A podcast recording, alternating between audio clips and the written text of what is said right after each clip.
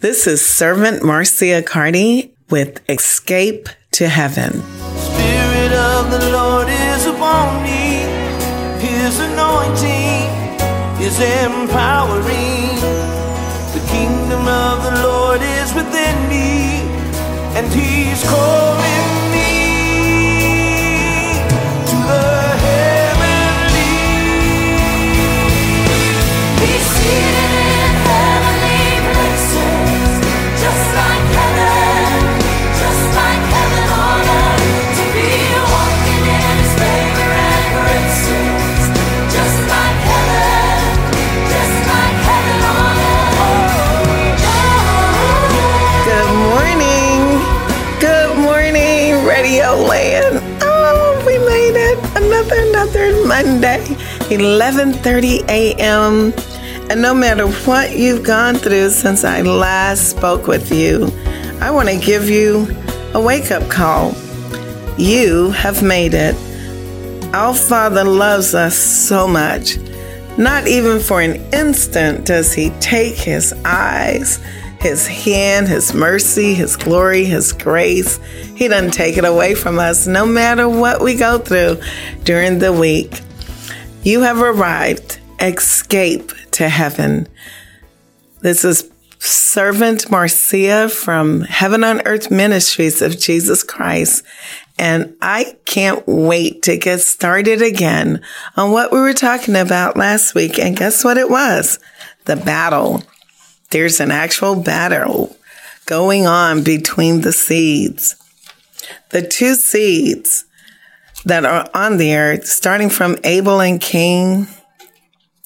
The angelic fallen beings or giants or mythical or other beings against human beings. Esau against Jacob, circumcised against uncircumcised.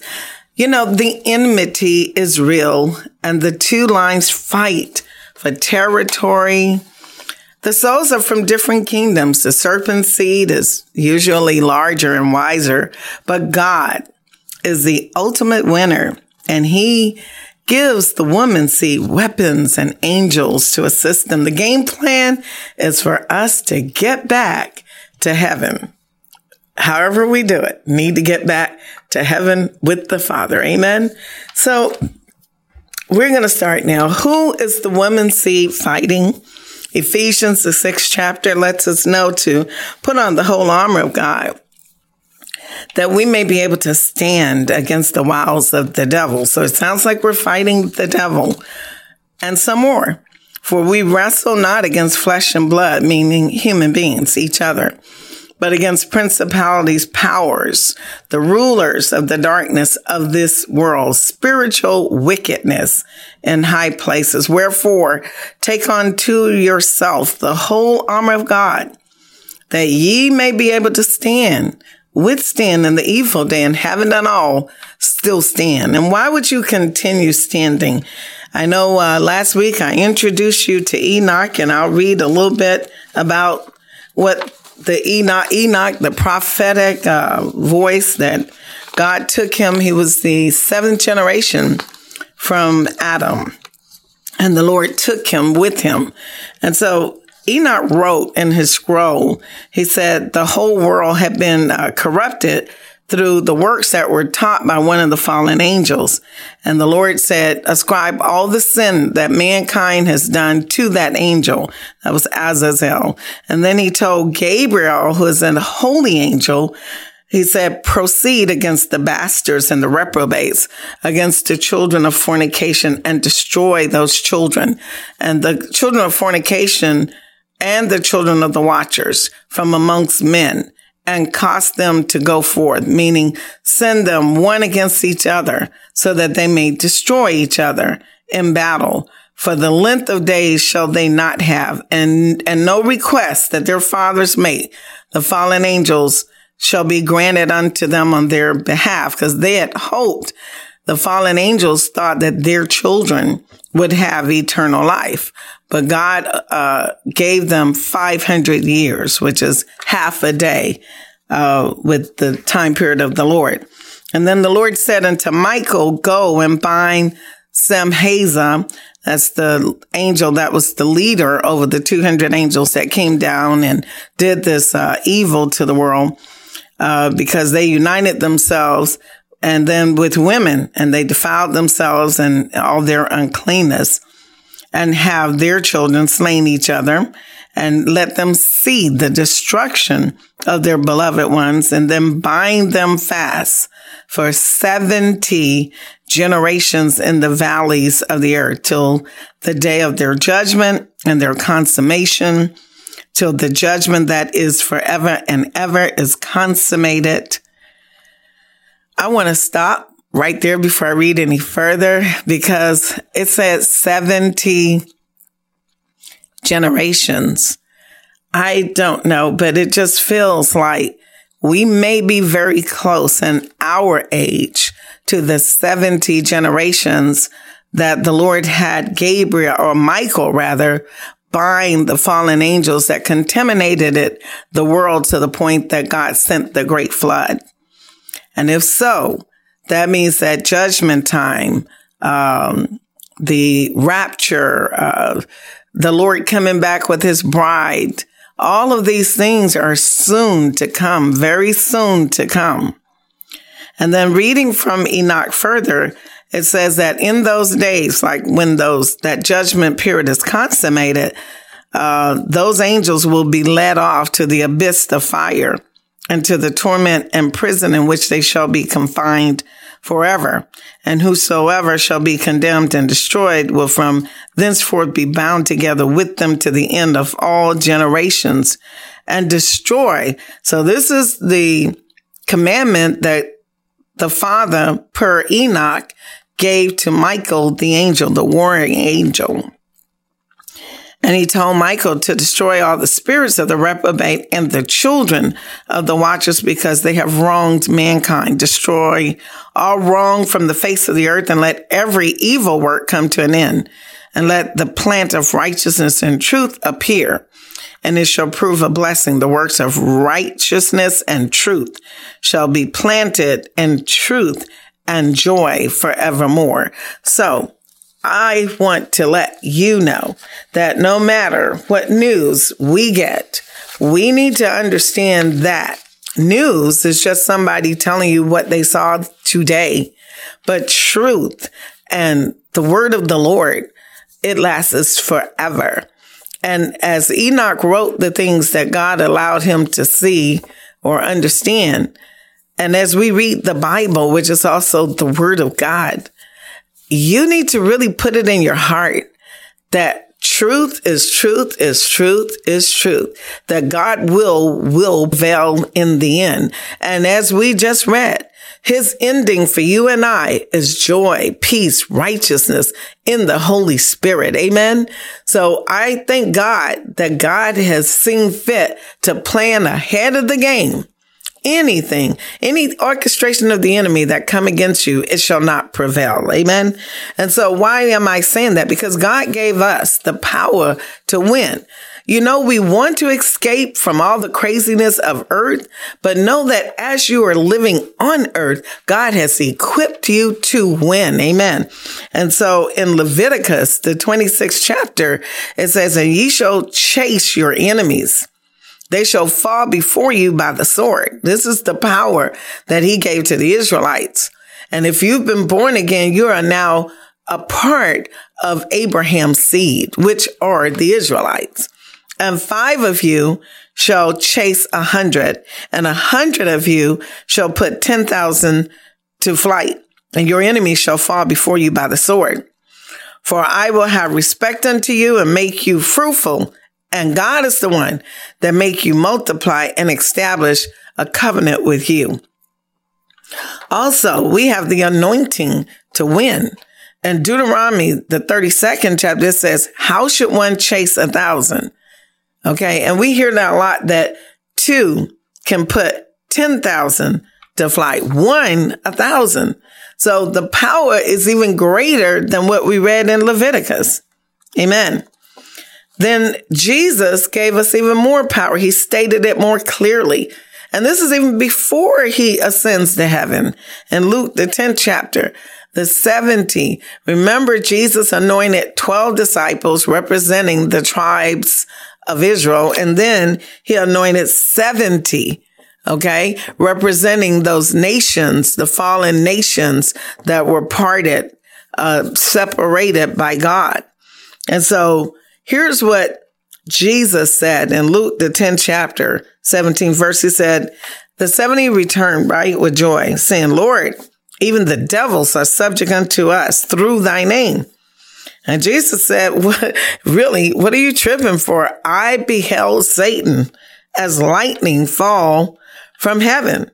And then he looked at them and said, behold, I give unto you power to tread on serpents. Notice that goes back to the prophetic word that God spoke in the Garden of Eden when he put the curse there, and he said, I will put enmity between the seed of the serpent and seed of the woman. And he said that, you know, the seed of the woman would tread on the head of the serpent. And look at Jesus. Jesus is saying, behold, I give unto you power to tread on serpents and scorpions and over all the power of the enemy, and nothing shall by any means hurt you. How many of us are in the battle of our life? And it just looks like it's completely, we cannot win. I want to put this word in your spirit, man.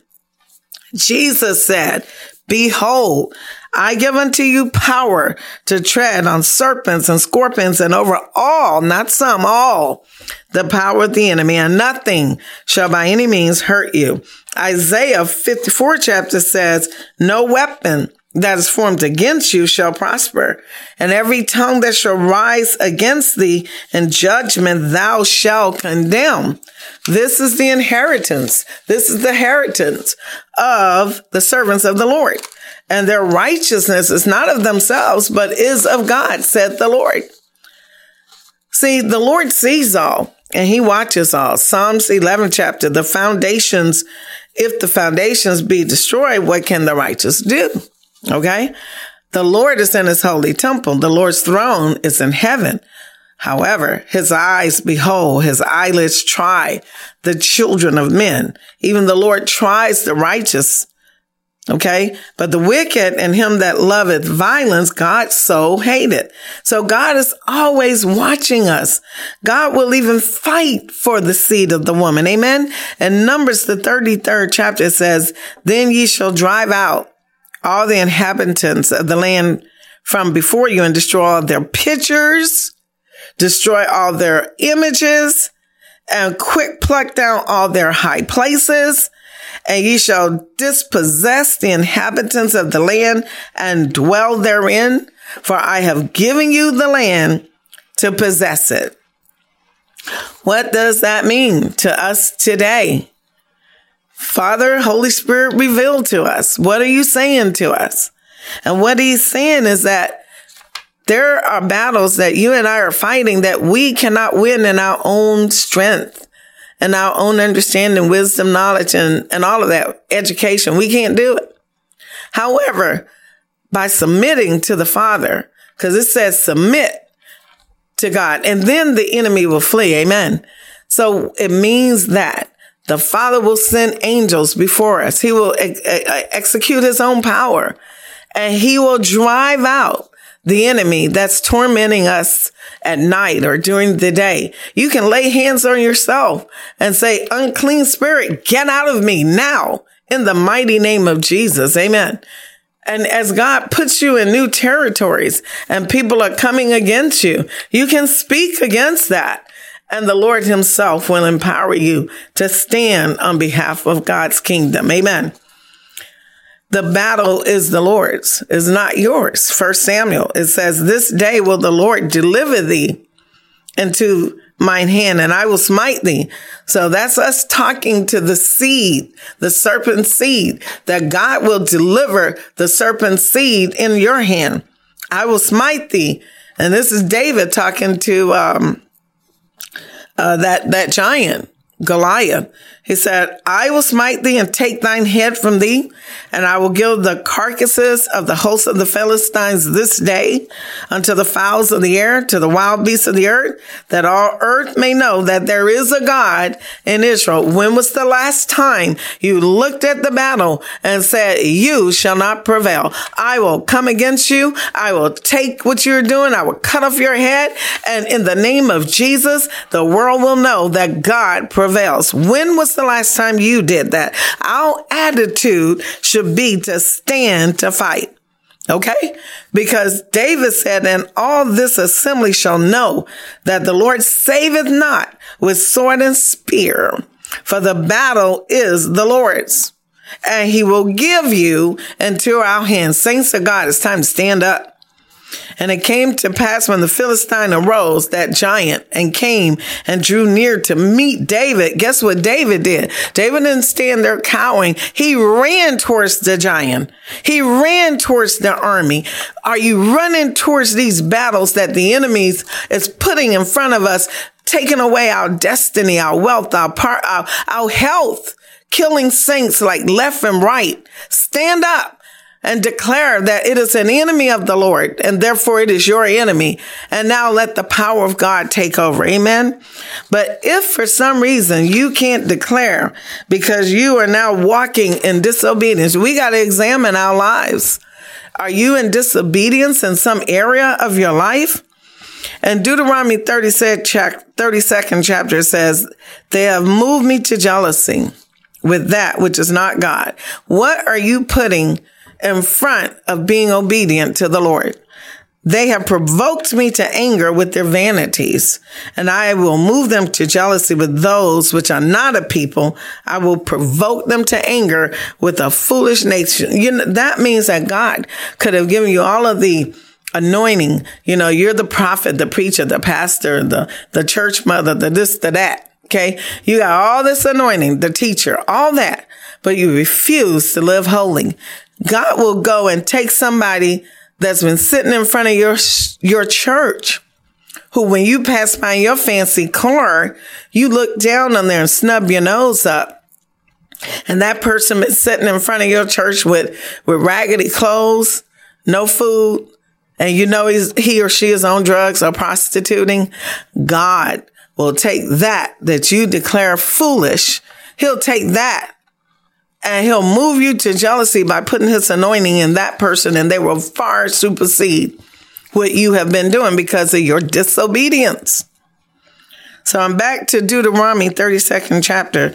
They shall be burnt with hunger. This is the results of disobedience, devoured with burning heat, bitter destruction. God himself will send the teeth of beasts and poison of serpents, the sword and terror. Destroy both the young men and the virgins and the suckling and the old ones with gray hair. And then he will scatter you into corners and would make the remembrance of them to cease from among men. See, you could have been great, but if you refuse to live holy, we got a lot of prophets and pastors and saints of God right now that's on high platforms, but won't live holy. Your future, meaning that you're in disobedience. It's time to straighten up. Get it together.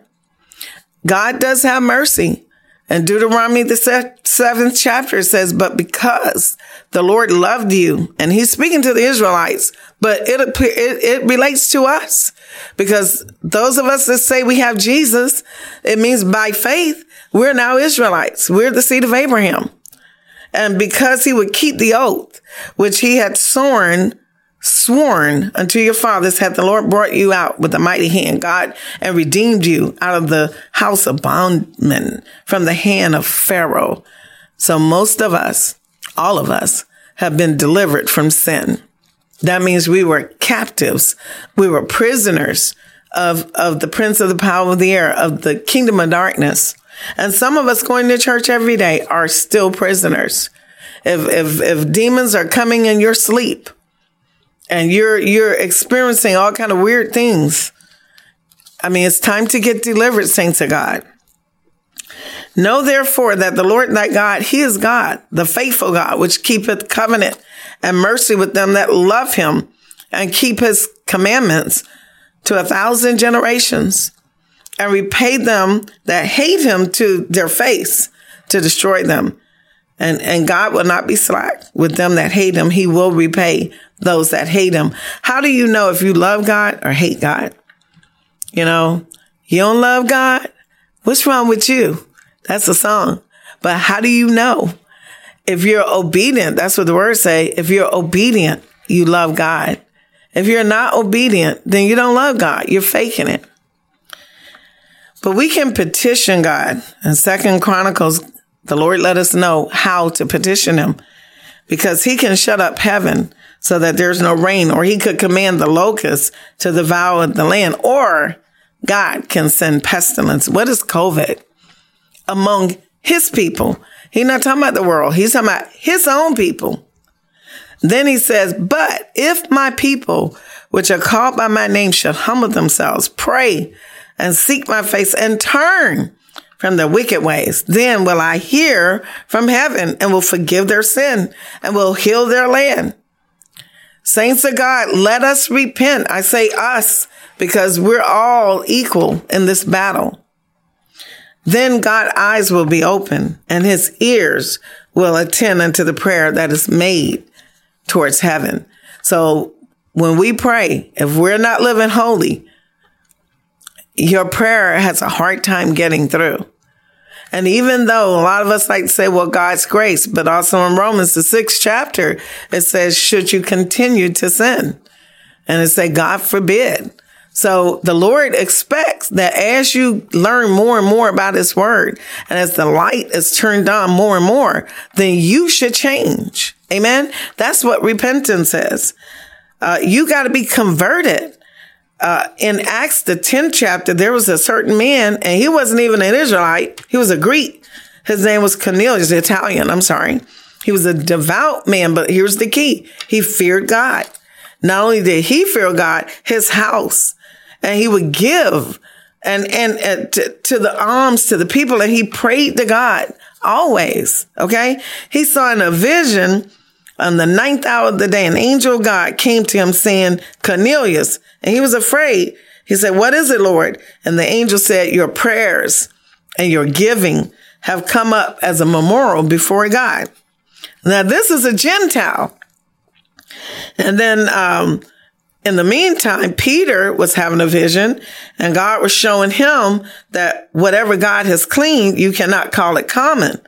And, uh, you know, Peter was saying, well, I've never, I, I've never touched anything unclean, but God was trying to prepare Peter to go and minister, uh, to the centurion. And at the end of the day, Peter went to his house and prayed, and the Holy Spirit fell upon everybody. You see, we can all be converted no matter what generational curses. I know there's so much focus on that and what altar is set up and blah, blah, blah. There's just so much focus on the evil works of the kingdom of darkness. But what about focusing on the almighty power of God to convert and transform you and translate you from the kingdom of darkness, where we all start out, and, and we, and God himself, through his son, Jesus Christ, can translate you into the kingdom of light, the kingdom of his dear son. Because even Peter said, in every nation, he that fear God and worketh righteousness is accepted by God and with him. And then Acts, the fourteenth chapter, um, he was uh, explaining that it, it was Peter and, I don't know, Peter and Cyrilus, I think. Well, I'm not sure, but they were in a, a, a situation where people were starting to pray to them as if they were gods. And he was saying, hey, no, we're not gods. We're just doing the works that the Lord have given us to do.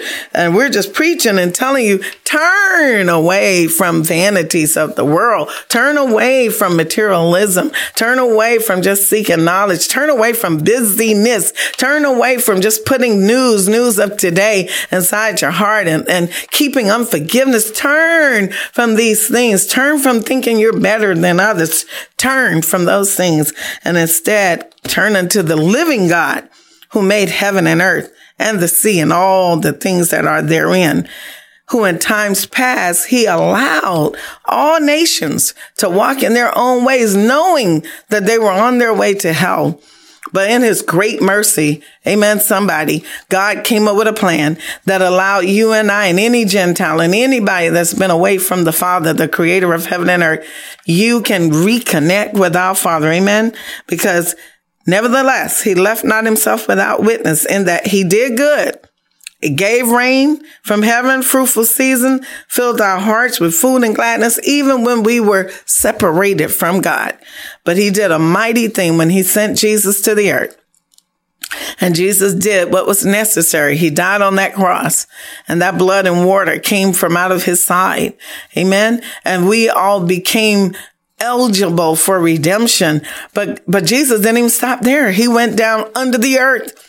And he preached to the souls that didn't know about him. And those that received and accepted him, that very day they were in paradise with Jesus. What a great Father we have. Amen.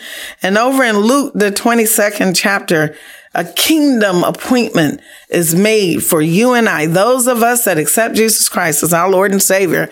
And I appoint unto you a kingdom as my Father hath appointed me unto you unto me, or has my Father, Jesus the Son, has appointed unto me. Now, this is Jesus speaking to the disciples, and that's also us, that ye may eat and drink at my table in my kingdom and sit on thrones judging the twelve tribes of Israel. And the Lord said, Simon, Simon, behold, Satan had desired to have you that he may sift you as wheat, but I have prayed for thee that thy faith fail not. And when thou art converted, strengthen thy brethren. That is still our assignment today. We have a future. one thousand years rulership with Jesus after we are married. Amen. In Revelations the twentieth uh, chapter, it says, and I saw an angel come down from heaven, having the key of the bottomless pit and a great chain in his hand.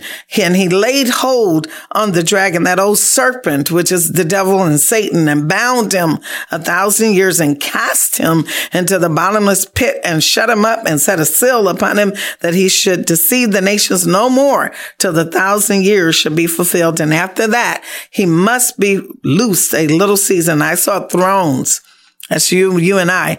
And they sat upon them, and judgment was given unto them. And I saw the souls of them that were beheaded for the witness of Jesus and the word of God, and those that did not worship the beast or his image or received the mark upon their foreheads or in their hands. And they lived and reigned with Christ a thousand years. But the rest of the dead lived not again until the thousand years was finished. This is the first resurrection. I hope you understand that all the tribulation and so forth, we are going to go through that. Because as you can see, those that went through that, they have a place to rulership with Jesus. Now, there is a rapture as well.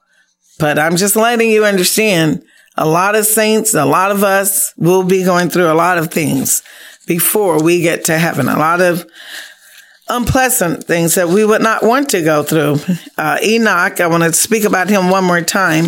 Uh, one part, one more part of his vision was that um, the Lord was saying to Michael, he says, now the righteous will escape. And I know today we're talking about escape to heaven, and they shall live till they beget thousands of children, and all the days of their youth and their old age shall they complete in peace. And then shall the whole earth be filled in righteousness, and they shall all be planted with trees and be full of blessing. You have listened to Escape to Heaven, because it's there, it's real, it's your destiny. And I'm going to pray for you right now that God touch your heart, that you be Begin to repent, and you ask to be reunited with the Father. Father, I ask you to release the anointing and the fire and the power of the Holy Spirit upon the listenership today, Lord God. Touch their heart, redeem them, Father. Wake them up, take off the blinders, Lord God. Let them snatch that veil off, Lord God, in the mighty name of Jesus. Repent, call upon the name of Jesus while he is near. You have been listening to Escape to Heaven, Servant Marcia from Heaven on Earth Ministries of Jesus Christ, ninety-four point one I will look forward to seeing you next week. God bless you. Be encouraged and continue in the faith of the Lord. Amen. Anybody want to see your loved ones? Mm, yeah.